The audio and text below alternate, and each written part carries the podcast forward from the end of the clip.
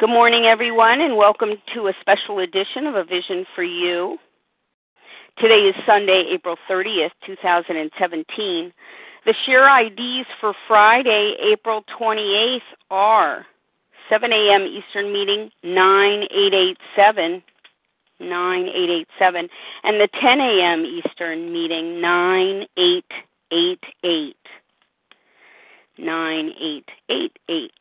This morning, A Vision for You presents The Truth Will Set You Free. The Big Book says that step three has no permanent effect unless we follow it at once by removing the things that block us from our higher power. We realize that self will has been blocking us from God's will. Step four is simply looking at those manifestations of self will and identifying them. The inventory is a beautiful and efficient process of finding the truth. We are searching for the th- truth because the degree of truth in our lives determines the quality of our lives. The inventory enables us to begin to know and understand ourselves, those manifestations of self will, so that in step five we can admit them to another person and to God to learn more about them. This inventory process is a tool to enable us to see the truth, and the truth will set us free. Joining us this morning is Phil D., a recovered compulsive overeater from New York.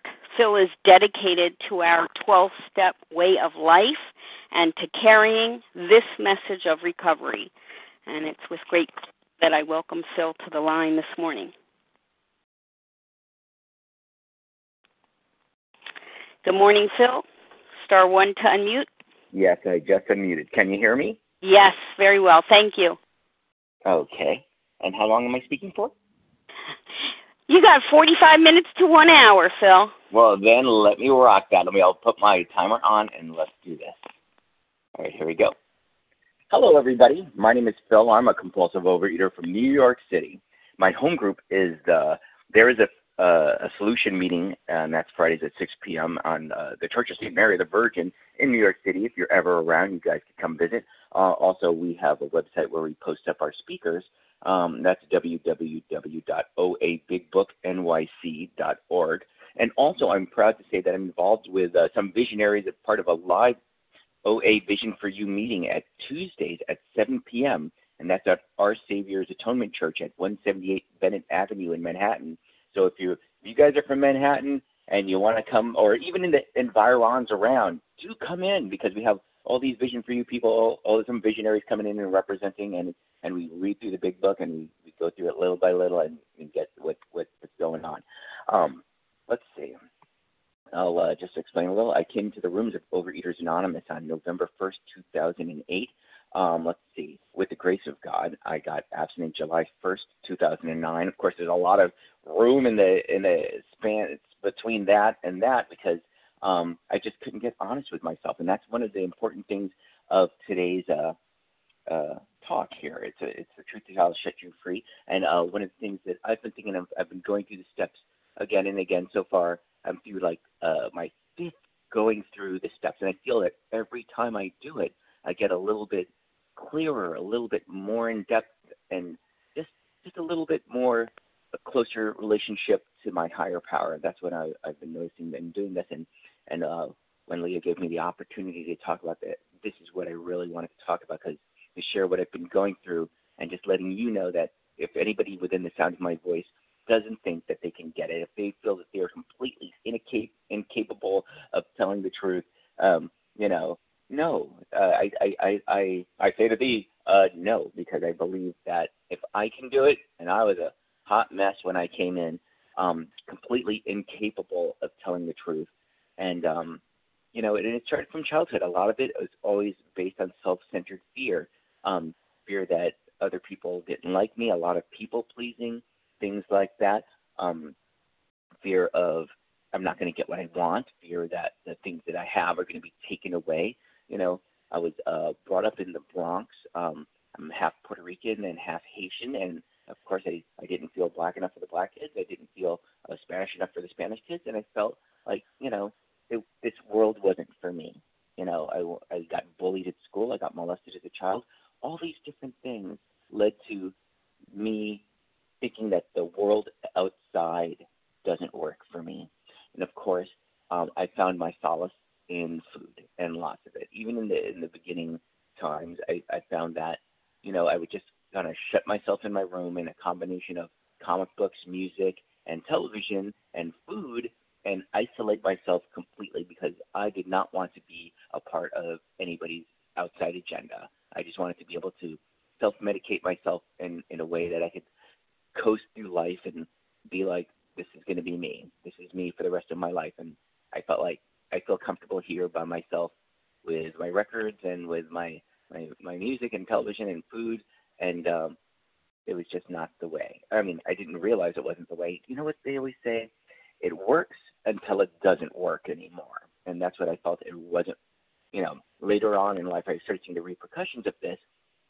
But back then in the days, it really worked for me. It was it, it was keeping me away from other people. I didn't want to be part of their thing, and you know, and it was working. It was working for a while there, and in fact, to a point that my mother used to force me out of the house to go play with other kids, and I would just stay right outside the door. They had to like literally push me away to to to, to get away from the the apartment so that I could go play with others. And of course, I, I didn't want to do it. I didn't want any part of it. Um, but let's uh, go through, you know, some of the, the action over here. And uh, one of the things I want to say about truth is I wanted to uh, pick some little couple of pages here that made me think about the, the honesty of that what I was going through. Um, let's see. Here. Let's stop. I'm opening up my big book over here, and I have one of those big uh, the big ones for the for for not not so good vision, so it's gigantic. So if people say that I might be a big book thumper, it's just this big. It's this book. It's just so large. All right, so here it is.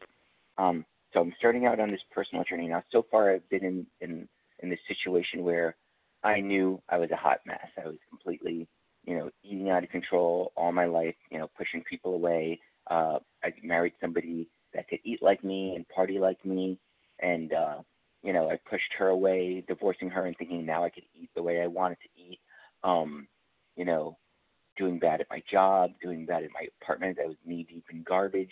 All these things going on, and um, I couldn't have it within myself. You know, I, I remember going to school. I had holes in my sneakers, no socks, sweatpants with holes between the legs because my legs would chafe together, and unshowered, wearing um like three XL um with those kind of shirts called uh, Hawaiian shirts because that's all I could wear.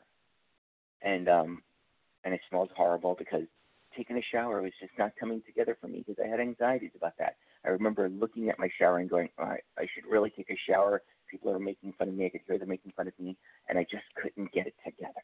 I couldn't make it happen for myself. And what I didn't know is that I needed a power greater than myself to help me along in this. Now, I'd been raised Catholic, so you know, I would think, yeah, uh, I do believe in sort of uh, a God sort of situation, a God that would strike me down dead if I did bad things or thought bad thoughts. I mean, and that's just my interpretation. Of course, you know, I found out later on in life, going through work over and over again, that, you know, that was my interpretation. That is not the religion's interpretation of this thing. You know, I was uh, kind of projecting what I believed it to be and that's what I noticed. I noticed that I have this disease of kind of uh, like perception, where the things I would believe a, a lot of times, and, and and part of my team of people uh, would sponsor sponsees, closed mouth friends, nutritionists, and for me, a therapist. Um, my therapist is always quick to point out whenever I have these these you know misconceptions. My therapist would always say, "Who told you that? Who told you that?" And I would be like, um, and I would realize that it's only my brain telling me this. It's the disease of, you know, the reason that um, I'm going to just call it alcoholism here, and I'm talking about food, I'm talking about money, I'm talking about sex, I'm talking about all these different things that all falls under the umbrella of alcoholism, which is one of the things that is just perfect with um, the, the big book of Alcoholics Anonymous. You could place it to any of these things because it's going to help you with all of your problems, all of your problems if you just be rigorous and honest enough to do the work. And that was one of the important things about this. I, I learned that I had to get honest with that. Um, and in order to get honest with everybody else, uh, I had to get honest with myself. And well, first before that, all I mean, when I first came into the rooms, I had to get honest with my agenda. My um, I came into rooms of Overeaters Anonymous, and I saw people saying, you know, oh yeah, I'm coming in here so I could get sane and I could do these things. I mean, I came in because I wanted to lose weight so I could get a girlfriend. That was my plan. That was my plot, and you know, and that was my agenda. And I would hide that agenda at all times because I didn't want anybody thinking that I was so shallow. But at that moment in time, that is all that I could, you know, that is the best that I can do at that point. And that is one of the important things about, uh, you know, becoming honest with oneself. Because in retrospect, now I could look back and see this is what I was really thinking and be honest with that and own that. You know, I was I was scared and insecure and always pushing people away my whole life. All I wanted was truly just to be loved. And it's that love, that desperate want of love, um, was one of the things that, that, that drove me because I feel like I wasn't going to get those things. I felt like I didn't deserve those things, and that would cause me to eat, to push people away, and put myself in a position where I got up to 313 pounds because I felt I didn't deserve to be loved, and I was going to put a barrier in between me and everybody else. So, one of the the things that I started, you know, getting myself out there to go to meetings and uh, do that. I didn't want to get a sponsor, but but I knew in order to get my agenda, I had to to get one. So I got a sponsor, and of course I picked a sponsor, and my sponsor I, I picked him be, to be honest. I picked him because he was thin. He was um he, he was anorexic. I didn't know. I didn't know that. I just thought, hey, this guy he he has what I want. He's thin, so I'm gonna pick him. And uh, luckily for me, um, of the disease of compulsive overeating, whichever direction you go, anorexic, bulimic, uh, exercise bulimic, um, you know, compulsive overeater, whatever your situation is, we have you know, it is literally a common problem. We all mess with our food, and luckily we have a common solution. And that sponsor, luckily, he had that common solution, and he told me, "Great, we're going to go through the steps." And of course, I didn't want to do that; it was completely against my agenda. But sure as shooting, we started we started going through the work. Um, in going through it, I was able to talk about the disease and, and you know, I had resentment. I was talking about like, oh, what this thing took from me, what this disease took from me, and yeah, I was all about that. But then I had to come to a conclusion of a, a, a concept of a, a power greater than myself. And to be honest with that, that, that was hard because I had those preconceived notions of what it was, what what it was. This this this God that is going to kill me. He doesn't like me. He you know, you know, and and then I had to come to my own conclusion to be able to come, you know, come to a God of my own understanding. And what do you want your higher power to be? And to be able to go through that and think about that. What do what do I want my higher power to be? Personally, I like the concept of a God of love, a God who thinks I'm a good idea, a God that wants my best interests in there. And even if I feel like, oh, God's not going to do this for me, I had to you know, to quash those thoughts and, and go with the other idea that there are other people out there as sponsors, closed mouth friends, good people out there, and they all want the best for me. The only person that doesn't seem to want the best for me is me because I keep picking the food every time. I want the short term gains, and I'm not willing to do the work to get happy. I mean, when I say to get happy, is to get healthy to get healthy in my thinking, to get sane in my food practices, to get serenity of, of life, to be able to be, you know, happy and satisfied with my life instead of chasing these agendas of I want, I want, I want. Maybe going through the work and beginning to see what I can bring, what can I do, how can I help, and in that, in that service I could be able to to get that serenity, that the calmness of mind that I saw my sponsor doing. So going through that that work the first time around, I was very mocus. My mind was out of focus, and um, you know, and I had a lot of resentment. So when we started getting into that part, oh, I was loving it because, well, let's let let us not gloss over this since we since we do have the time to talk about this. Um, I would like to talk about uh, my concept of a, a, a higher power, and of course, it's it's constantly changing, constantly evolving, and everybody has their own thing. Um, I've worked with many people.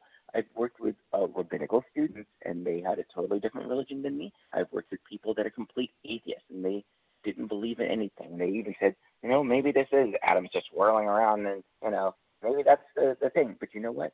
If you have a conclusion, if you could believe that it's something, something, anything that's not you, because believe me, when I was thinking it was me, bad stuff was going on.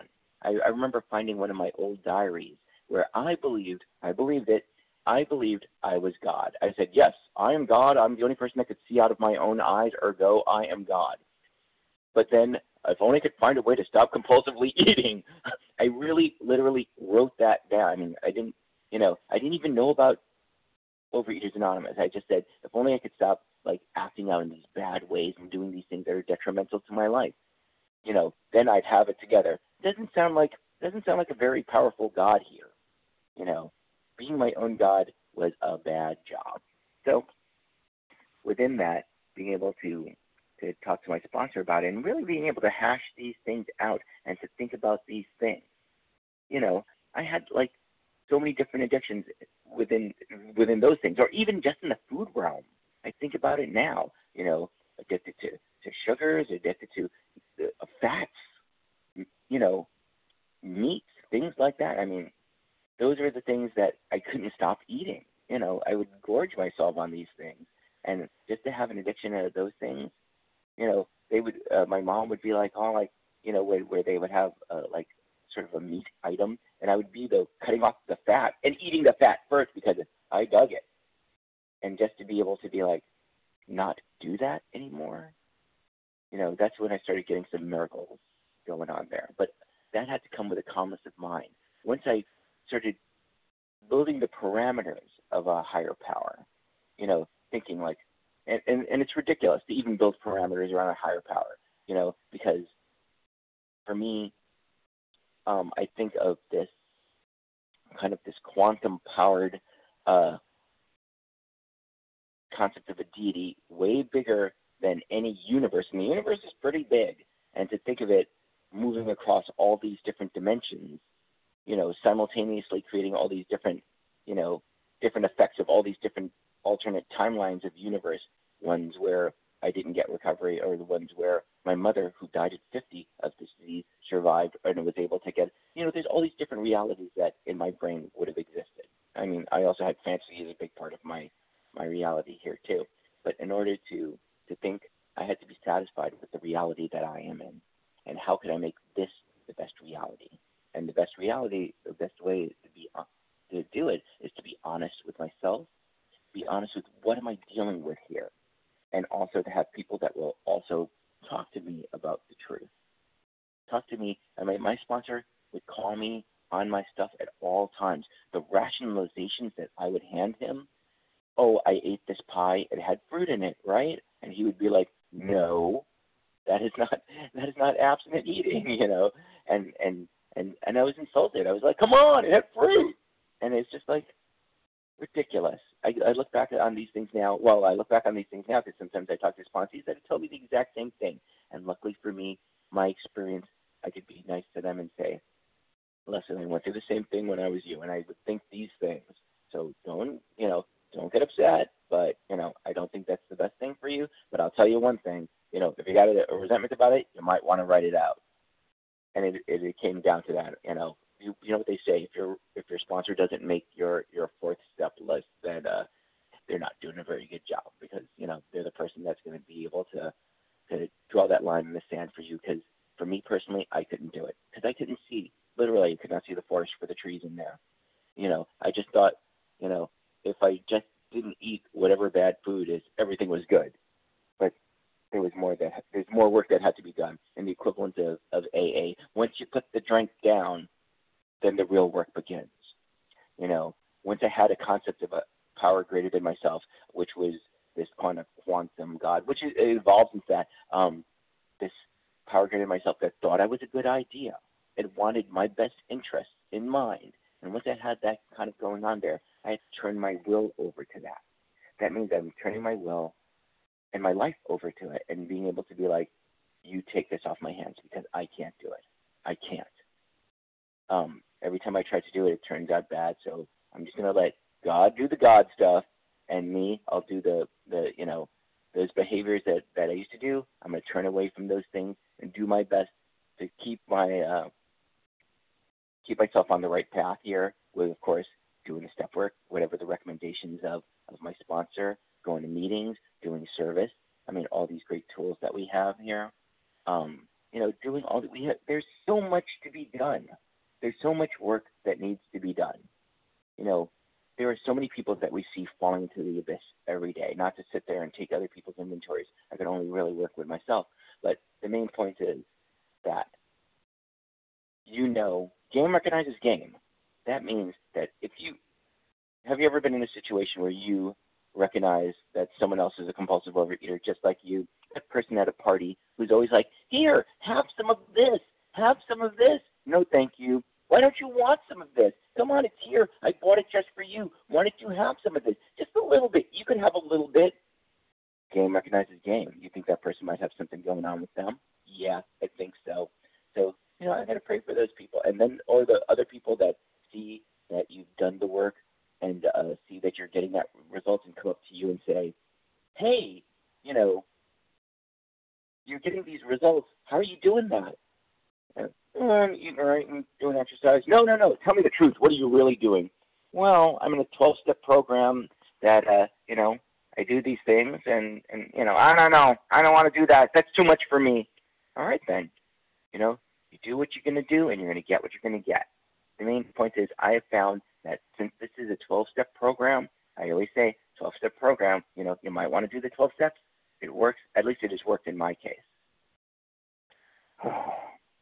getting honest with myself, doing the work, you know, taking the, doing that fact finding and fact facing process. So the fact finding, ransacking my memory, looking through the things, looking through all the things I've done in my life so far, um, going back in history, you know, things that I'm angry at, you know, things that I'm scared of, sex inventory, all these different things, looking at them honestly, and then also seeing where my place is in it, seeing how I got the ball rolling, seeing what did I do, you know. That that was the part that I didn't want. I like the writing out like, you know, what I'm angry at. That was great. I was able to write out a lot of stuff that I was mad at. And then I go through the next column and then and eventually you see that you have to see where your place is in it. A lot of those times I was like, mm, I don't see how I I don't see how I harmed that person. I don't see how I did this thing. And my sponsor was quick to say, you might want to pray about that. Why don't you pray for the honesty? Why don't you pray for the willingness to, to, to, to look at yourself clearly and honestly? God showed me the truth about myself. That was a big prayer. Be able to do that over and over again. Eventually down the road, guess what? The truth hit me. I started realizing, oh, I did this thing. I completely forgot. Completely kept on overlooking this stuff. And a lot of these things I didn't catch the first time around. Not at all. I, you know, some of these things I, I remembered the second time around, or some of these things I was trying to hold back and I didn't want to talk about certain incidents because I thought that, you know, I, I would talk about these things, but I'm not going to talk about that thing. It's all about trust. It's all about trusting your higher power. It's all about trusting your sponsor. And eventually trying to trust yourself. Trying to trust that you will be okay trying to you know do these things like I said before, like earlier, that I got molested. I didn't want to talk about that thing. You know, I felt insecurities about this or that. I didn't want to talk about these things. But now I'm able to talk over those things with my sponsor, talk about those fears, talk about these things. I'm able to share these things with you. I'm able to share these things with, with my therapist. And that's awesome because somewhere, someplace, somewhere along people listening on the phone right now, or somebody or listening on a recording is going to say, "Hey, that happened to me too," and I felt like I couldn't get over this, or I felt like, you know, I couldn't get through this, and you know, just know that you can.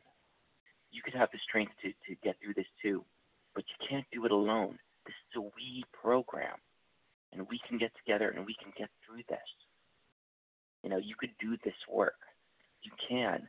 All the people that are sitting there on their fourth step and holding on to it and sitting on it and getting sicker and sicker and sicker. I understand that. I've been there. I've done that. And from doing that, it it just it rots away your soul. A lot of it is like I went through the first half and I saw how bad I am. I'm bad, I'm bad, I'm bad. I'm not bad. I learned I'm sick. I'm sick. I have this this threefold disease, body, mind, and spirit. And the only way to correct this thing is with, with this spiritual awakening, which I can get with, you know, getting a relationship with the power greater than myself. And luckily I have a sponsor, a sponsor that is going to put my hand in that higher power's hand. And then put me in a position that I get that sufficiency, um, that that trust with a higher power, so that eventually down the road that it's just me and my higher power. Of course, my sponsor is still going to be in the picture, but by then I'll have other sponsees that I'm taking through the work. Because we don't do this alone. We don't do this to a point. We're not doing this so we can get better and get back off and keep it moving. That's not how this works. What it works is that we help another sick and suffering individual that's also going through this. We can't keep it unless we give it away. And that's one of the most important things that I'm definitely going to impart to you because I am learning from going through that stuff and getting honest with my sponsor and sitting there and talking about these things, these things that I was afraid that I would get shunned or I would get, you know, feeling this guilt, feeling, you know, fear, all these different things. I found that, that I'm only human. I'm a worker among workers. I'm a person among my family, my peers, my friends. And they're not going to hate me for these things. Or at least if anything, I just keep it between me and my sponsor and God. Speaker is muffled. Can't hear. Okay, thank you so much. Is that a little better? Okay. Okay, thank you so much. All right. Now, I'm talking about uh, talking to my sponsor and, and telling the truth. Because even in situations I would be um, doing things and, and, and sometimes I would lie. I mean, because I was lying because I was scared, and I was worrying about what my sponsor thought of me. And then one of the things I learned is you can only save, you know, you can save your face or your butt. You can't save them both. So in order to do that, in order to save my butt, I had to do the good thing and just be honest.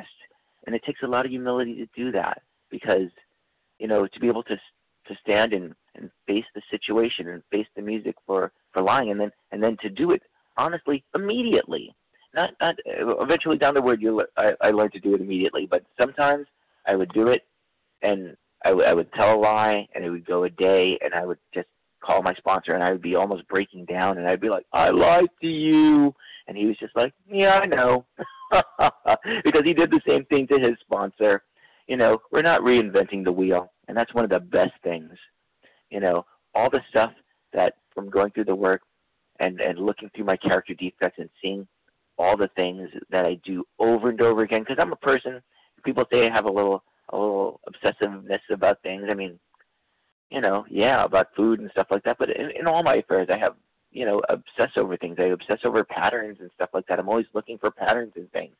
And to be able to look at my character defects and find all the different patterns of the things that happen over and over and over again. And to be honest about it, to not live in denial that I have these things, and to ask my higher power to please, please remove these things from me. Please. And then, you know, do your best to turn away from those behaviors. Because it's easy to say, you know, all right, God, please remove this defective character, and then jump back into the bad thing.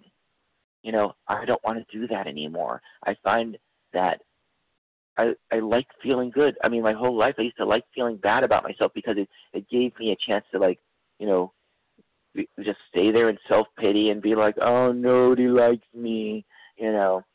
And I was doing that for the longest time. I remember walking down the street as a little kid, and I remember uh, a girl with her friend saying, "Hey boy, my friend likes you," and I would be like, I'd look over there, and he says, "Look at him."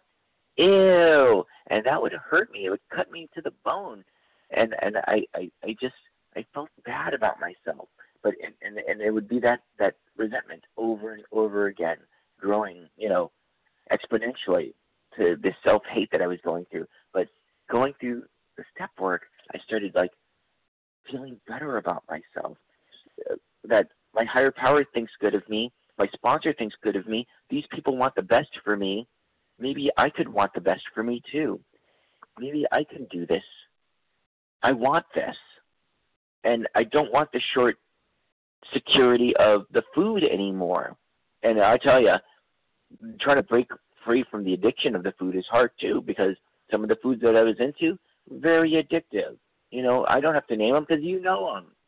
A lot of the stuff that I find that I'm just eating them anyway, not because I even want to eat it anymore. I'm sitting there crying, eating these things because I don't want them to go to waste. I don't even want to eat them. I can't put them away for later because I I don't have a stopper. I don't and I had to be honest about those things. So one of the best things I ever learned was not to pick up the first one. it's a difficult thing. It's one of the hardest things of all. In in the world of all the addictions, you know, if it was alcohol, if it was drugs, you know, people could see how those things hurt people. It's easy to see how those things hurt people. But, you know, how how with food it's so widely accepted. You know, people are into that, and and it's everywhere. So how can I not have this? How can I not want this? So, you know, I had to get honest with myself. I had to to learn about these things because in doing these things, you know, I, I love that the big book is always saying that you know by doing this stuff you have swallowed and digested big tr- chunks of truth about yourself. That's the only thing I didn't want to eat. I wanted to eat everything but the truth. You know how they always say, "You can't handle the truth." Yeah, I couldn't handle the truth, and you know, I had to be rigorously honest. And and you know what? Sometimes it comes in time. Like I said, I had to do the steps over and over again because each time I got a little bit more clearer on it. Each time I learned a little bit more, and that was you know that was the best. You know, because I was tired of hurting myself. I didn't want to hurt myself anymore. Got to give a chance for my higher power to get in there, because in in doing these things, the stuff that that that I've been able to do, I've been able to speak to so many people. I've been able to do big book studies with people and, and, and reach all these different people and get involved with all these different people's lives. These are miracles that I'm getting from this program. And it's so funny because this is not what I intended. This is not what I wanted. But, you know, God doesn't give you what you want. God gives you what you need. But, you know, sometimes one needs a swift kick in the pants. Sometimes one needs to really like burn it down to the ground and hit bottom, truly hit bottom, to understand that they are done. And believe me, I was done. You know, I didn't, you know, people would give me advice. I wouldn't tell the truth. I wouldn't follow advice. I, I just refused to do the things. Every once in a while, I tell the truth, but, you know, no. It's not a tell the truth every once in a while thing. It's about being rigorously honest with yourself and God every day, being involved every day, fighting this fight every day, reaching out to other people every day. Because I'll forget. It's easy to forget the allure of the disease that is so attractive, and I completely forget. When my mom died at 50 years old, like I always say, on her deathbed, she told me to change my life. She died of compulsive overeating. My aunt she just had her leg amputated from diabetes. Actually, it was last year or so. And it's just like, you know, what can she say? I was talking to her and she's just like, oh, you know, It's how I was eating. It's my culture. It's not my culture. It's not our culture. All the things that we're doing, I mean, of course, the case could be made for whatever a person eats or whatever. But you know what? It's not about the food. The food's just a symptom. It's what we're eating over. It's what's eating us. And this is the we have to get to the the, the heart of the matter. We got to get to the, the honesty of the situation. We got to be honest with ourselves and get in there. And with doing that, looking in there, you know, talking to others, and other people have had lots of experience on this. You know, getting involved, doing these things. You're going to see a lot of people. You're going to talk to a lot of people. If you're a person out there that I'm talking to right now, and you have not been through the step work, and you're listening to this, and you want to get involved, reach out to people. People are available to sponsor you. You can get some of this. You will get what you need if you're willing to be honest. And if you're not willing to be honest, you got to be honest with that. Be honest with, I'm not willing to get honest. And go out, do what you got to do. But you know what? You might die out there. I've seen people die out there. I've had grand sponsees die. Young kids. Young kids. And a grand sponsee, her her thing, she was in an anorexic bulimia sort of situation. And, you know, she started getting involved in other things and you know, she was dead, 26 year old, beautiful young woman. And I see these things. These are not like, you know, heard of. Uh, it isn't like a one of those uh, stories like this is a person that heard this from a heard this from a thing. It happened in my life. I've seen these people laid to rest. You know, I had close friends that I used to eat with and hang out with and party with laid to rest. Also, leg amputated and died. Serious stuff. And it's real. You know, I used to think, hmm, maybe I'm just going to eat until I get diabetes and then I'll take those warnings and then stop doing that. But you know what? I've talked to people in program that waited, did the same exact thing, had the same experience as me, and they did it. And they said, even when I got the diabetes, I didn't stop. And next thing you know, they have to shoot insulin every day, or and or worse, I've had people go blind. It's you know, it'll take, you know, this is the rapacious creditor that takes everything from you. It's going to get its money, you know, but we could stave off this disease one day at a time. And the way that we're going to do this is we have to be honest. You know, and it's hard to be honest. It's it's hard. It's one of the hardest things to face yourself. I don't want to do it. But, you know, the sunlight of the spirit they always say sunlight is the best antiseptic. You know what I mean? They say uh, anybody capable of being honestly facing their problems in the light of the experience can recover, provided that they're not going to close their mind to spiritual concepts. That is from the uh, the spiritual experience, and uh, yeah, you got to be be willing to do that honesty thing. You got to be willing to face your problems. Because once you face these things with a team of people, with a network of friends, with a network of people that understand your problem, not other people who don't get this. Because you ever did that thing where you're talking to somebody that completely doesn't understand this program and they say, mm, I don't know, maybe you could just have one of those things and it'll be okay for you. And I'm just like, who am I talking to you? You don't understand this disease. I'm looking for you to sign off on my BS, you know, because I want to. I'm looking for a person that's going to say yes to me going out and eating whatever the heck I want. But when you turn around and you sit there and you bring that, you're not going to bring that over to your sponsor because your sponsor's going to call you on and say, "What are you thinking? You're going to hurt yourself again. You're going to do these things that always hurt you." I'm tired of hurting myself. I'm tired of killing myself. We all have to die. What condition do you want to die in? You want to help people? You want to get involved? No, no, no. Wait a second. Nobody wants to do this. Nobody wants fact facing and fact finding. Nobody wants to help another person. Nobody wants these things. But in order to save one's own life, slowly but surely you start finding, you know, a reason. My selfishness, one of those strange paradoxes of the program, it's like my selfishness saved my life. I was able to say, this seems to work. You know, when I first came to the program, I thought like, hmm, I want to check out what's going on with this AA book because me, I like the pure, unadulterated stuff here. I want to see what this this book has to offer, even though they're talking about alcohol and stuff like that. Because yo, I'll tell you, I had issues with all those things too.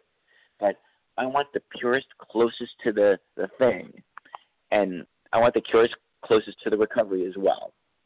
So, was able to look at that, able to get involved, able to do these things, able to help other people, able to get honest. Now, in all my affairs, walking down the street, bump into somebody, do these things, and you know, like that 10 step action, you know, saying like, you know, oh, I'm sorry, I was lying, or, you know, doing amends and being able to face people, look eyeball to eyeball with them. You know, amends that I thought that I would never pay back. Places that um, I, I ripped off food from them, or I dined and dashed. I bought food and ran away, didn't pay for it. I went and I faced those people, and I paid them their money. You know, I did not intend to to to to to, to do that. I didn't intend to do do anything. But you know what? Now I could walk past the block where that store is and not have to avoid it. I could see people in my past that I ripped off for money or things like that, and I paid them back. And if I see them, I could look at them in the face and know that I did the good thing. To get this kind of honesty, to do this kind of living that's better than than anything that I've ever gotten, ever. I'm feeling a freedom that I've never felt before, and now going through the steps for a fifth time, you know, I feel even more free. I, I remembered other things from the past that I had to correct. I remember current things that I did that I, I that I had to fix. And you know what? I'm going to go through the steps again. Now I'm working on this this other you know this other uh, step group, this uh, OA 12 step uh, you know little group thing, and I'm going to be doing that too. And I'm going to go through the steps again because I find that each time I do it, it gets me so much clearer on on what I got to do. Because there's other things that I'm messing with. I'm messing with my sleep. You know, it starts filtering into other things. Like you know, if it's not going to be food and it's not going to be this, you're going to find another thing to mess with, another way. And then once it starts slipping on those things, it's like dominoes. Not dominoes, the the thing. The dominoes, the the game. You know, tip over one and all the other ones fall down. So that's what I don't want to happen. That's what I don't want to happen with my recovery. I want to keep being involved with it. I want to keep doing this thing. I got to stay in it because you know what they say? If you're standing still, you're going backwards.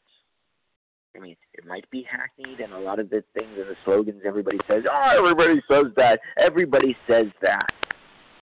Yeah. But you know why they say that?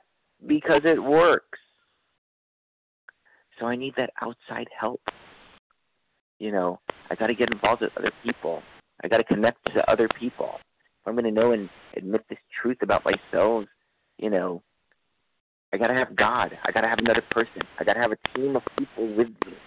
I can't do it on myself. In fact, I was I was just uh, speaking at a meeting and I was comparing it to like you know where you see those race cars. The race car pulls in, and the team of people all show up. They clean the windshield. They they you know do the they they're fixing the wheels and and then they send the car off on its way.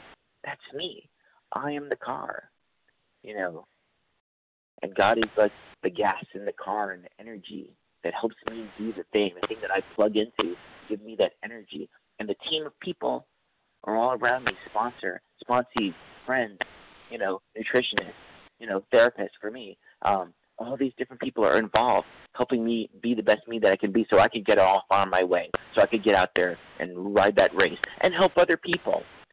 Because there's so many people out there that are dying of this disease. You know them, you see them, and you might be that person. So reach out for help. Get involved. Get into this thing. You can get this. You got this. it's sad for myself because um I have like well, a, a real close friend that you know I wish I could make him experience what I'm going through. I wish, but you know, all the wishing in the world ain't gonna do it because you can't force anybody to do this. They have to want to do this. I always say, yeah. It's like that joke about how many therapists does it take to screw in a light bulb? none. The light bulb has to want to change. You know, nobody's going to get better on this thing unless you want to change. So you have to look within yourself and be honest and be thorough and think like, do I really want this? Or do I want to die a horrible death? You know, because like I said, we all die, but what kind of death do you want? How bad, how, you know, how horrible can it get? It could get pretty bad. It's it's a real slow sort of death, you know, and it takes away everything that you have, all the things that you want, every everything that you think that you actually own. You'll lose all those things. It sucks. I've seen it happen. It's happened to me, but now things are coming back into my life better, better than I could have ever wanted, better than I could have ever envisioned it. You know what they always say? They said, um, if you put on a piece of paper everything that you want for your life, you will sell yourself short because if you just give it up to your higher power, your higher power has so many things in mind that you have not even fathomed, that you have not even thought of. And it is completely possible. It is completely within your span of time. It is completely within your life. You can do this now. You could be abstinent right now. You could put down that food and not do the thing right now. You can get this right now. You could be honest right now. You could look at yourself in the mirror and say, I am tired of doing this to myself. I am tired of hurting myself. And get involved and get into it and, and go through the work. And, you know, you might not find out the main reasons why you do the things you do, but you could sure as heck stop doing it. You could put it down, and then the clarity will come to you eventually. But you got to act as if. Don't be held back by the concepts or I'm not into the spiritual thing or I'm not into the God thing or I'm not into these things because it's that kind of thought of, you know, it's too much for me. It's, you know, I'm going to be prejudiced against these things. It's killing you. I mean, it's killing you, really. So be honest with yourself. Don't think you're the person that's naturally incapable of grasping and developing this manner of living which demands rigorous honesty, because the capability is within yourself. Don't be so conceited, because that is completely conceited. I'm the one. I'm different. I'm naturally incapable of grasping this. Think that you can. Act as if you can, and you will. I've seen a lot of pain I've seen people go out there and destroy it and burn it down and want to do the good thing, really want to do the good thing, and burn it down again and again and again. And it's the saddest thing ever. And all I could do is just hold on to myself and and save myself. Get involved, trust my higher power. Trust my higher power, like all the friends that I've seen hurting themselves and stuff like that. Understand that I can't save them. They will pull you down quicker than they could pull down themselves. They need a power greater than themselves. They need to depend on a power greater than themselves. They need to believe with all their heart that they can get this. And their higher power will do it. It's an act as if it's that inside job action. You can do it. You really can. This thing works. I've seen so many miracles. I've gone to conventions, I've gone to those places and met so many people I've seen so many things that seemed like coincidence, but coincidence is God, like you know, staying anonymous. His fingerprints are all over this, all over everything. If you look for it, you want things to be bad, you'll see bad situations. You want it to be good. You want a life, you know, beyond your wildest dreams. You can get this. You could have this just today. It's a one day at a time thing. You could do this right now. And I talk to so many people about this. And there's people that just like, no, I can't do it. I can't do it. Can't or won't. You won't do it. You don't think you're worth it. You don't think you deserve this. It's not even a case of if you deserve it or not. It's if you do it. You know, you don't not if you want it, not if you need it, if you do it. So do it. What's stopping you from doing it? That's like my question for today. That's the thing I want to know. If you feel that you can't get this, if you feel that you can't do this, what is stopping you? I've taken people through the big book that cannot read. They can't read. I've read with people who could barely read, and we were stopping like every third word. I mean, going through it little by little, and you know, we got through stuff. You know, they they understood things, and reading it over and over again, they would get more and more clarity. I'm a school teacher, so I am patient. Patience, tolerance, kindness, love. Love is you want to be loved. Treat people the way you want to be treated, and do the thing. Do the thing. You can do it. It sounds ridiculous, right? It sounds like that's too simple. it's simple. It's not easy, you know, but you can do this. All right. Oh, hmm, what can I do? What can what can I? I would like to say uh, one last thing. I want to encourage everybody. Uh, like if you if you're not you know, if you haven't done this thing, reach out today. Find somebody who, you know, there might be some people you're talking to. Ask them to take you through the steps. There's other people that offer, I'll just take you through steps one, two, and three. Yo, take them up on it. But I want a sponsor that's this way. I want a sponsor that's that way. I need a sponsor that's this and has experience in that. No. Balderdash. Not so get involved. And yo, and if that sponsor didn't work for you and you found that you could not be honest with that sponsor, get another one. I'm sure. But no, I don't want that sponsor thinking I'm a bad person. Stop with the people pleasing. You're not there to impress people. You know, you're there to save your life. You're here to save your life. If you're sitting here listening to this phone right now and you're listening to this right now, you're not here because you're cha-chaing on the Soul Train line. You're here to save your life. And in order to save your life, you have to take certain steps. So What's stopping you? What's stopping you from getting involved? So I want to know if you have stumbling blocks, if you have things that are stopping you. I want to hear about these things because those are the things that are stopping us all, and we can all figure out together how can we get through these things. By looking at these things, sunlight is the best antiseptic. You know, that sunlight of the spirit. You know, those things that are blocking us, those clouds, those things you know, pomp, circumstance, you know, all those things that we're, we're stopping us from. We can get through those things. Together, we can do this. You know, together with your higher power, you can get this. Even if you don't have a higher power or don't even have a concept of a higher power, or I can't believe, I won't believe. Slowly but surely, you have some microcosm of God within you that you can believe. You must believe something. Nobody believes nothing. You know, if not, we wouldn't be human. So, check it out. Search within yourself. Talk to other people. You know, only through this community, this loving community, here you're safe. You're safe here. Talk to other people. And, like, you know, we're all human. The program is perfect. People are very fallible, you know, and if you find things crumble or fall apart with certain people, you know, it's okay because go on to the next one do this thing. You are learning what you need to learn from people, whether it's good situations or bad situations. Don't hold those things against people. Don't be mad. Resentment is the number one offender. Resentment's going to take us out. Love, compassion, kindness. We're all hurting here. We're all sick and suffering here. All of us, me included. So all I got to do is just keep going out there, keep doing the good thing, because you know the difference between the good thing and the bad thing.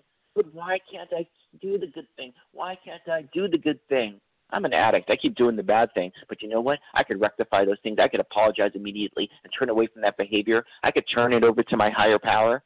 I could turn it over to my sponsor. I could turn it over to a trusted friend. I could get advice. I could take advice. I could get involved. I could do service whatever little service it is, even it's reading things. If you're in a meeting, setting up chairs, even going to a meeting and sitting in a chair and being there and showing people that, you know, this works. Taking people's numbers and calling people. That is awesome. You can be awesome today. You can do the good thing today.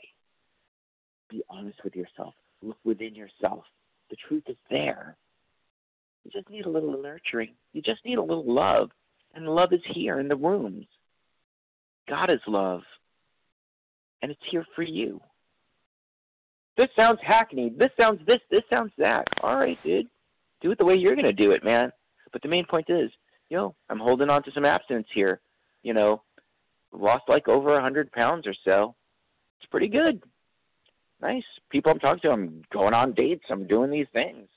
You know, I'm learning from program.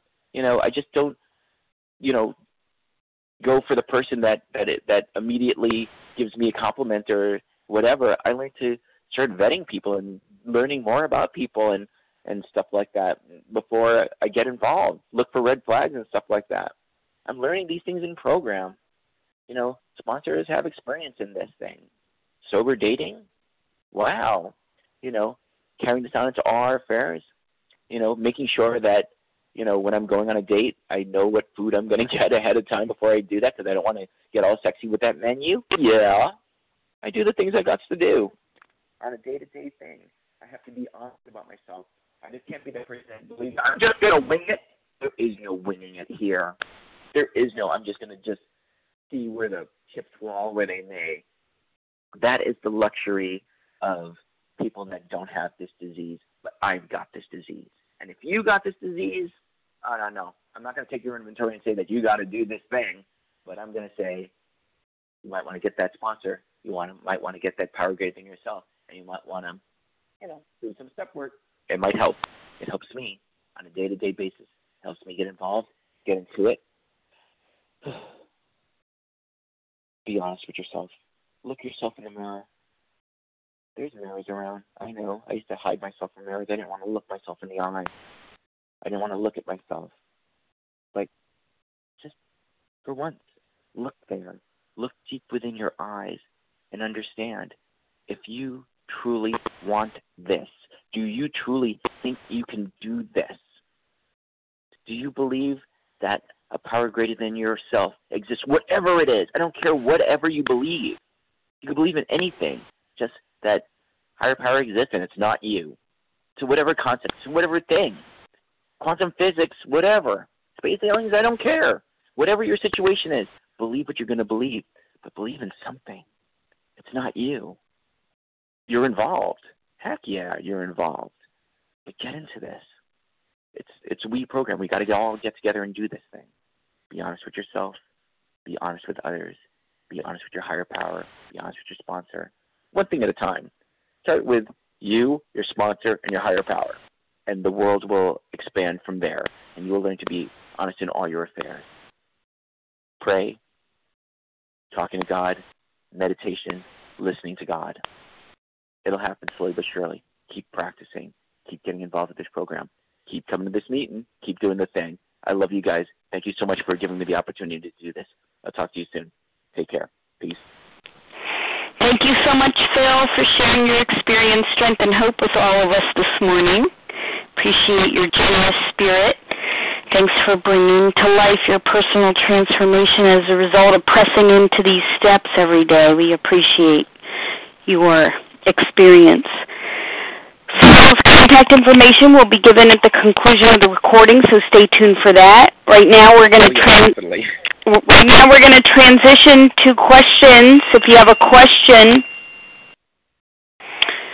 for Phil, please press star one to unmute and identify yourself. Jamie W. San Diego. Liz. Liz, Lindsay B. Lindsay B, Jamie W. San Diego. Jamie W. All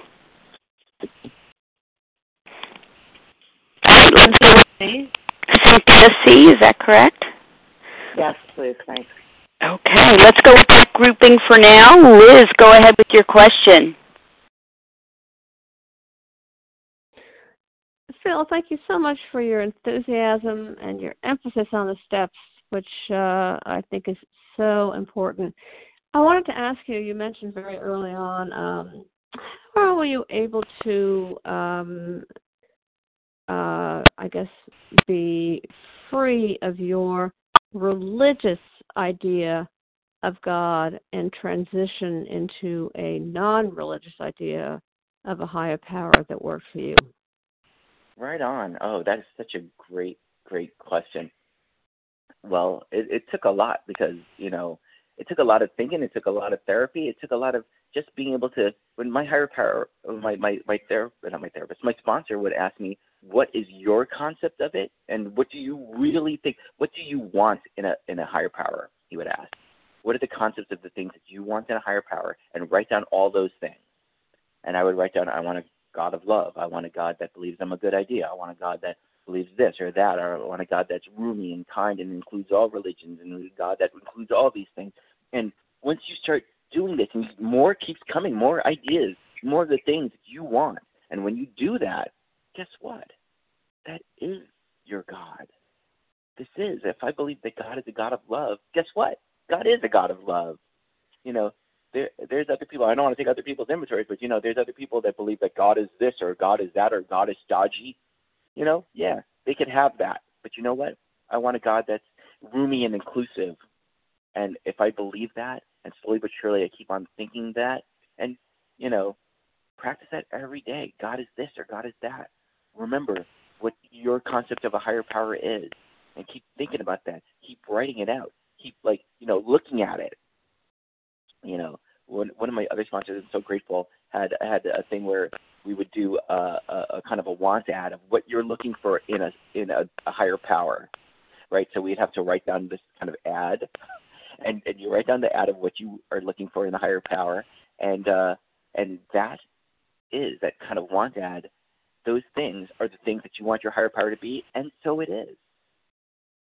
And you just keep looking at it and keep looking at it, and be able to rattle it off at the top of your head, and that's it. Hope that answered the question. Thank you, Liz. Lindsay B., your turn. Thank you very much. Yes, good Lindsay, morning. you're on the air. Thank you so much. That was wonderful. Um, so my my question is, I'm wondering if you can talk a little bit to um, your experience with. Um, I'm you know relatively newly recovered, and Mhm. um, just so delighted to be sponsoring. And I have found that often my um, you know many years in and out of program that the gifts of the program have taken me out of the program. I go from one extreme to another to having absolutely no life, and then all of a sudden the sunlight's there, and and then I just do too much. So I'm wondering if you could talk about you know boundaries around you know like no, I can't take another sponsee when because I Ah, get yes. real and, and being a people pleaser, you know, that's very Mhm. difficult for me. Thank you. balance. You're talking about balance, and that's one of the important things that my sponsor was quick. You know, somebody ever asked me when people ask me, "Can you sponsor me? Can you sponsor me?" And I'm like, oh, "I better talk to my sponsor about this because you know I have a pretty big workload of, of people, but also life has gotten so much bigger for me. Like I said, you know, I have work, I have relationships, I have all these different things that I'm doing. But the main point is, I didn't come into program so that I could have no life. I came into program so they could live life.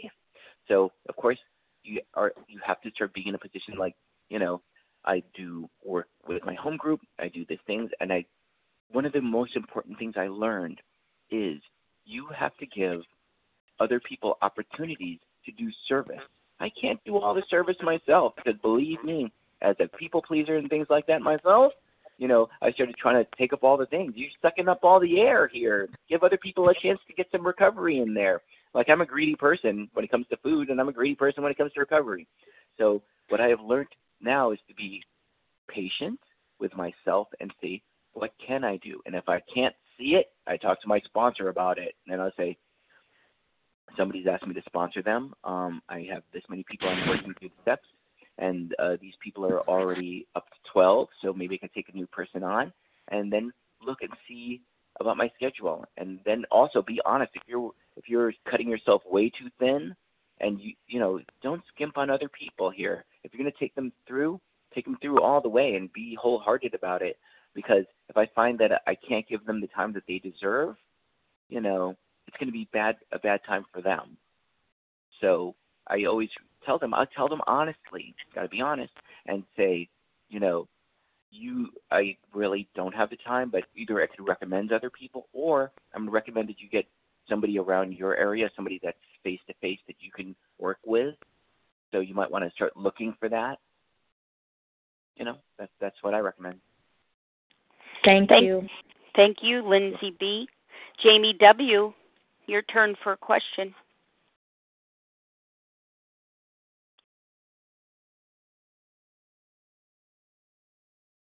Jamie W., you're Jamie on the air. W. Is she there?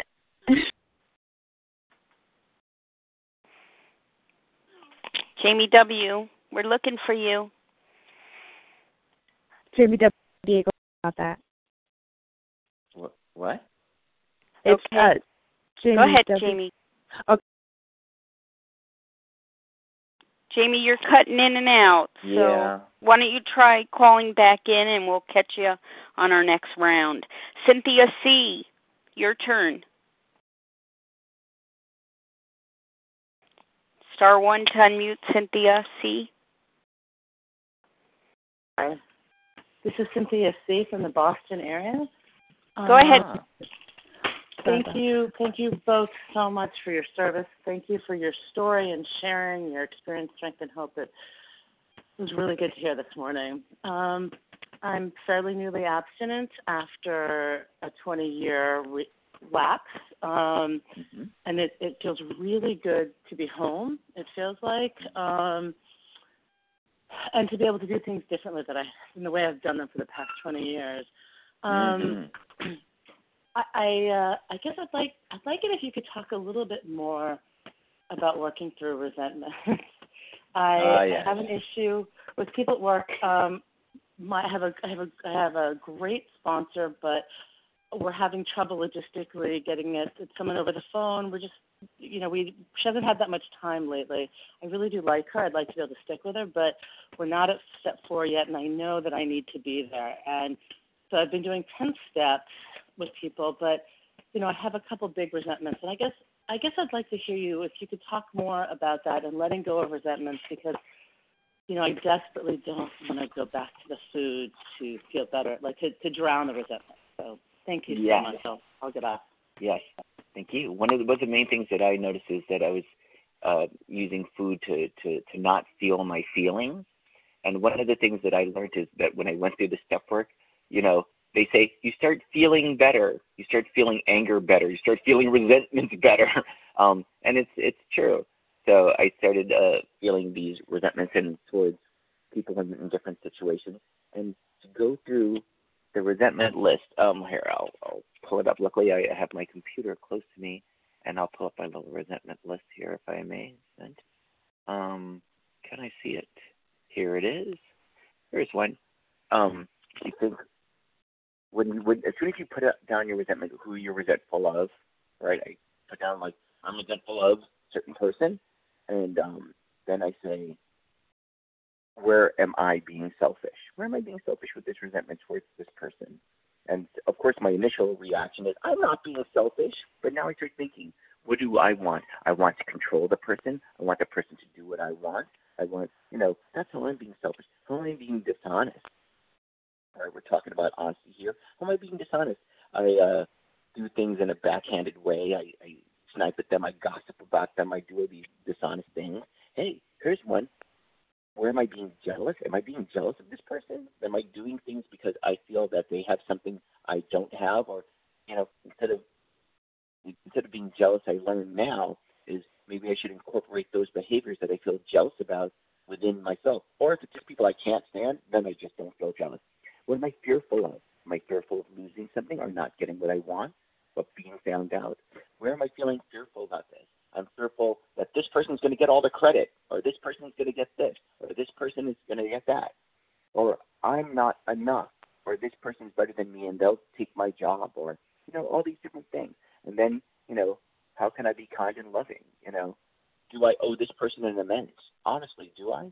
Some of the times it's like I just owe them a living amends, and I just don't do that behavior. Turn away from that behavior. And when I feel that anger or that resentment cropping up, pray for them because they're sick people and I'm a sick person too. Pray for them, pray for myself. And then turn away from that behavior. When I find myself having that urge to gossip about them or having that urge to whatever, be angry at them. I mean, we're humans. We're going to feel angry. But I don't have to be resentful. Two different things. Resentment means to refeel to feel this feeling over and over again. You ever get that feeling when you're just like walking down the street or something like that, and you are having a conversation that you had years and years ago with somebody that you were angry at, trying to relive that, trying to relive that feeling and make it right? No, man. That's why you have to go through the step work so that you don't have to feel that resentment anymore. put those things to bed and understand where your place was in it, in that resentment, and then you no longer, you just turn it over to your higher power, pray for them, pray for yourself, and then reach out to other sick and suffering people and see how they're doing. When you start talking about to other people how they are, you'll forget all about your thing, at least for the moment.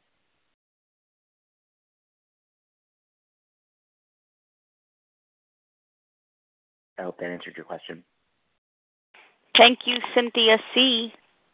Who else has a question for Phil? Star one to unmute. I do, madam. Jamie W., San Diego. Matt Madam. M. Jamie W. Anyone else? Go ahead, Matt.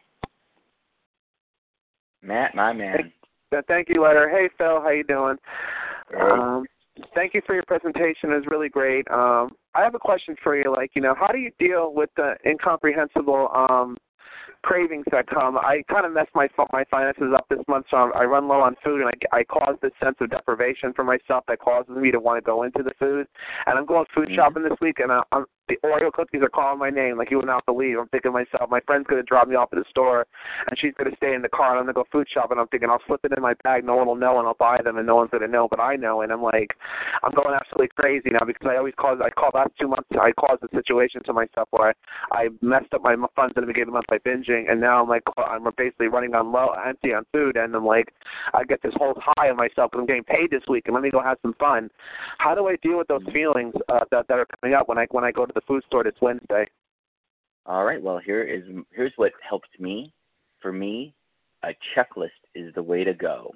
At the top of the te- checklist, you write down in big letters, "No impulse buying." If it's not on the checklist, you don't get it. But what if I forgot this thing that I really needed? You buy it next time. You can't buy it now. So you think carefully. What am I going to make? What am I going to have? What meals am I going to do? And you write down all the things you're going to need and stick to the plan. And then, yo, if you have to bookend it, bookend it with your person or a friend or a sponsor beforehand, and then bookend it afterwards. And you know, don't try to trick yourself because you're you're not fooling anybody. You're, you're you're only fooling yourself. You're only tricking yourself. It's like, you know, the disease wants what the disease wants, and it's your duty to like, you know, battle it. You have to fight this disease because nobody's going to do it for you. Nobody's going to wrest that thing of cookies out of your hand because to all purposes, other human beings that don't have this disease, cookies are merely cookies. But for us, it is something so much more. It represents deprivation. It represents, I can't have this, so I want this. But you know what? I don't need this.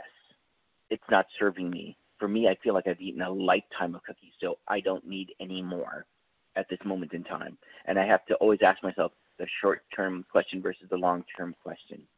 Do you want a cookie or do you want to be a li- one step closer to a healthier weight? And one is the one direction, one is the other direction. I know it's right and I know it's wrong. So today I'm going to pick what's right. I pray about it and then I do it. Take that action and then bookend it with somebody. Say, I just didn't have a cookie. And somebody's going to say, good for you. And you know what? Sometimes I need that. I need a person to, to pat me on the back and say, you did good. Because I had a whole lifetime of feeling that I wasn't supported. But now in program, I am supported. There are people that will tell me that they're proud of me. And that means a lot. It means so much to me. And you know what? I'm proud of you calling and, and being honest with me with that. That's important because this is going to help so many other people going through the same exact thing. So be strong, Matt. And if you need to, yo, dude, you got my number. You call me, and I'm going to give out my number too, so everybody else can call me too. Oh, should I, should I just throw out the number now, real fast? My number is six four six four zero nine four two six one. That's six four six four zero nine four two six one. Or if you want to email me, it's checkerphil at gmail. C H E C K E R P H I L. Checkerphil at gmail. One word. Thanks, Matt, for the question. Jamie W. Jamie W. Your turn. Jamie W. San Diego. Thank you, Phil. Thank you, Leah. Okay, thank you. how do, how do you get more honest going through the steps the next time? First, um, I found that I was more honest because, you know, after you did it the next time and when you come to it, what happens is you start saying, you have to start ransacking your memory and you look at your old one and say, hmm, what did I forget? A lot of prayer, a lot of meditation. You know, let me be honest about those situations. Sometimes you just remember things, or sometimes weird coincidences happen. You'll see somebody on Facebook and like, oh, I owe that person an amends, or oh, remember that time that I did that thing, or you know, all these different things will happen. A lot of meditation, a lot of sitting and trying to think about the past and think about, hmm, what did I do? or what needs to be fixed. And you know, it's thinking about thinking, thinking about yourself. And I love thinking about myself, but this is the stuff that I always avoided. This is the stuff that I always ate about. But now to be able to look at these things honestly, you get a new clarity over them. And then to do it with luckily with an experienced sponsor with you and just to keep you safe during these things because when I first did it, I first did my first four step, I cried and cried because I thought that there was no way I was going to be able to correct these situations. But there is a solution.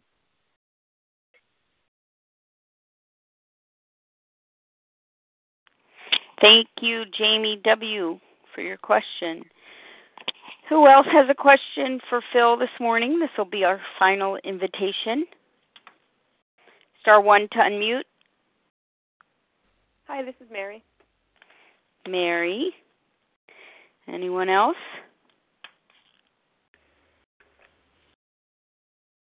Yeah, what I want is people that don't want to. people that don't want to call, call. Sylvia, is that correct? Yes, it is. Okay, and I think I heard someone else.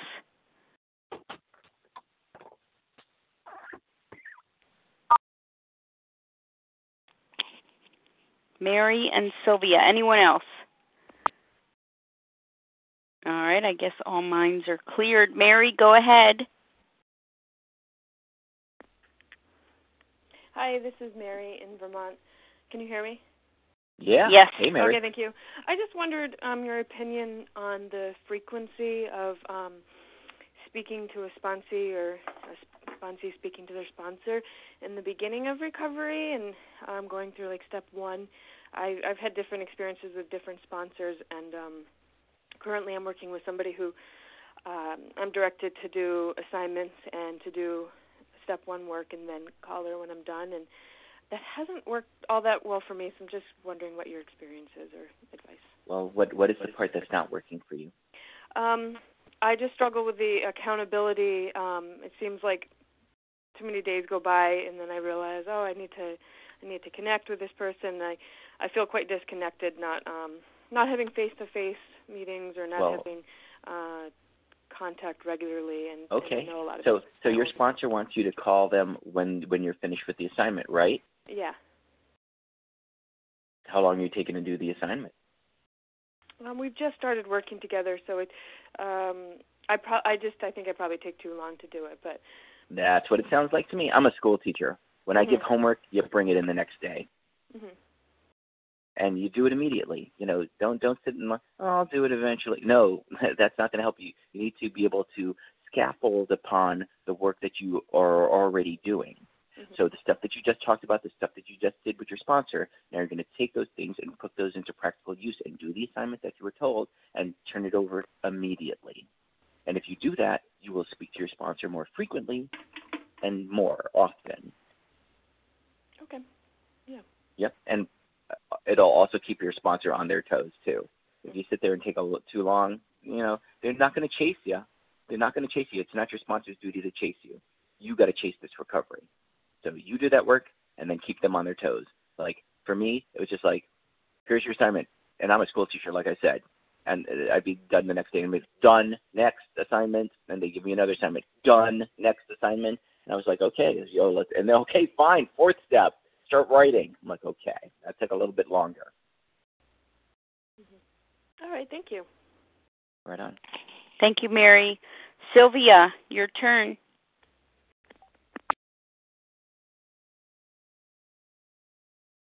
Hi, this is Sylvia from Northeast PA. Um, when people keep on trying to shove food in your face, can you just uh, go over that again? how did you handle that? Because I handled mine a certain way, and um, mm-hmm. um, how did number you handle one, that? All right, here's the number one answer. No is a complete sentence. You don't even have to explain why you don't want it. But the main point is, people that also have the disease, that are still in the disease, they want to know why. Why don't you want it? Why don't you? Th- There's like a million reasons to not want this, or just be like, no, thank you, or I ate already, or I mean, the main point is I always say, be honest with your answer. For me, um, you know, like if I go to, I went to some event yesterday, and they had this kind of like big pizza party sort of thing going on there, and they're like, would you like some? And I was like, no, thank you. I already ate before I got here, because I did, because I know go have my Mhm. afternoon food ahead of time and then show up at the party and I'm not hungry because I already ate.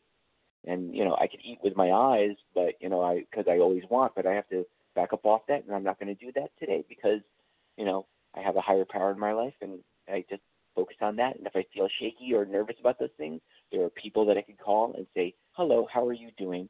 Let me hear a little bit about your life and what you're going through." And then come back to the party and be able to see how I can be of service. How can I get involved? But Right. Mainly yeah the main part was to be able to like you know the people that push food pushers food pushers are hmm. hard because they're relentless because what they really want to do is rationalize their eating. So by pushing it on other people you know how i know that? Because i used to do that. I used to push food on other people all the time to be able to facilitate my eating. So just see mm-hmm. that recognize that no is a complete sentence and you could keep it moving and you know, just be like no thank you. Keep it going. Yeah. Now, my my friends and my coworkers know better. They don't they don't Yep. bother me. It's the Mhm. it's the family family members. My mother. uh Eat yes this, of course because this. yes Have some Yeah, of this. just- So I was. No, I told her once. I said, "Ask me again, and I'm going to shove it up your nose." And she No, no, no. said she stopped. Yeah, She you stopped. don't want to do that. You know what they say? Say what you mean, but don't say it mean. Say it mean, but don't say it mean. So what? What I've been in situations like that. What I would say is, um, thank you so much. I really appreciate that you made this and stuff like that. But I personally don't eat that kind of things or those things. And you know, it it it, it makes a lot of. I came from a household where food is love, so she feels like you're rejecting her love. So you have to be like, Mom, I love you. Thank you so Yeah. much for this, but I, I I don't think that I'm gonna eat that now. I already ate. Right. I feel full. I feel full is always a good one. Drink water. That's that. That is a good one. I feel full. That's a very good one. Well, thank you so much. I appreciate that. No problem. Thank you very much, Sylvia, and everybody who asked questions this morning. And of course, thank you so much, Phil, for your generous spirit on the line this Oh, morning with kind. all of us. Mhm. The share ID for this recording is 9891. And of course, it'll be stored on a Vision for You website. You can access it there as well. Let's close from page 164. Our book is meant to be suggestive only. We realize we know only a little. God will constantly disclose more to you and to us. Ask Him in your morning meditation what you can do each day for the man who is still sick. The answers will come if your own house is in order. But obviously, you cannot transmit something you haven't got. See to it that your relationship with Him is right, and great events will come to pass for you and countless others. This is the great fact for us. Abandon yourself to God as you understand God. Admit your faults to Him and to your fellows. Clear away the wreckage of your past. Give freely of what you find and join us. We shall be with you in the fellowship of the Spirit, and you will surely meet some of us as you trudge the road of happy destiny. May God bless you and keep you until then.